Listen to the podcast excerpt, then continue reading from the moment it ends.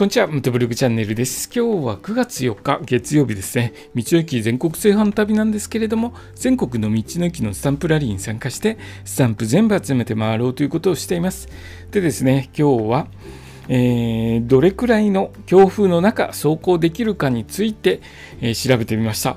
えっと9月入ってですね、ぼちぼちツーリングしやすい季節になっていくと思います。秋はツーリングシーズンですよね。8月は猛烈な暑さで、バイク乗ってるともうやけどしてしまうぐらい、バイク熱くなったりとかですね、直射日光きつかったんですけれども、9月、まだちょっと暑いですけれども、ぼちぼちと、えツーリングに適した季節になってきます。それと同時にですね、台風も、え接近することが多くなってきて、台風の影響でですね、強風吹いたりりとかするんですけれどもそういった強風の中どれぐらいの強風の中安全に走行できるかという話なんですけれども、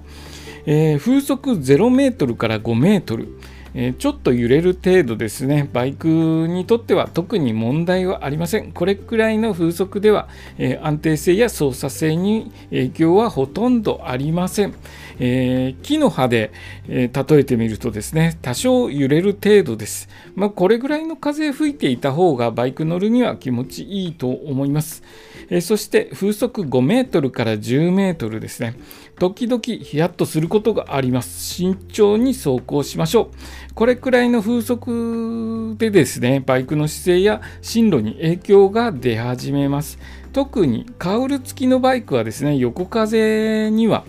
えー、だいぶ影響を受けますので、十分注意を注意が必要となってきます。えー、木の、また木の枝とかで例えますと、え木の葉や小枝が揺れる程度となってきます。まあ、ちょっと風強いかなっていうぐらいの、えー、風速ですね。5メートルから10メートル、えー、次はですね風速10メートルから15メートル、えー、突風によって中央線を越えそうになることがあります。だいぶバイク流される始めます、え危険ですね、えこれくらいの風速だと、えートンネルの出口とかで、えー、突然強い横風が吹きつける可能性があるのでもうこの辺でですねちょっとツーリングとか遠くに行く場合は、え、中止した方がいいかもしれないですね、えー、木の木で例えるとですね風速、え10から15メートルになると、え木の大枝が揺れ傘が差しにくくなる程度です。電線がうなることもあります。もうかなり強い、えー、状態ですね。バイクここ、これぐらいの10から15メートル吹いてるときは、もうツーリングは諦めた方がいいかもしれないですね。えー、そして風速15メートル以上になると、えー、台風レベルということで、え雨が降っていたら余計に危険となります。もうバイクの走行はこの風速だと危険なので、え走行することは、え中止した方がいいですね。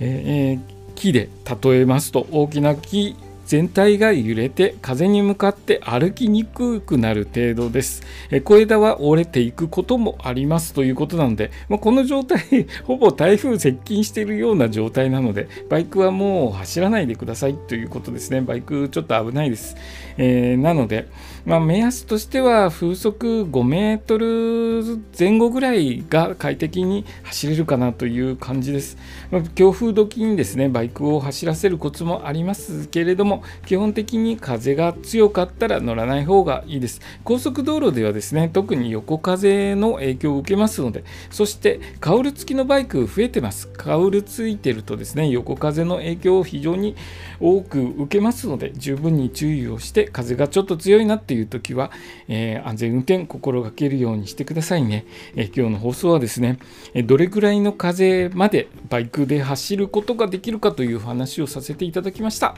今日の放放送もお聴きいただきありがとうございました。それではまた明日。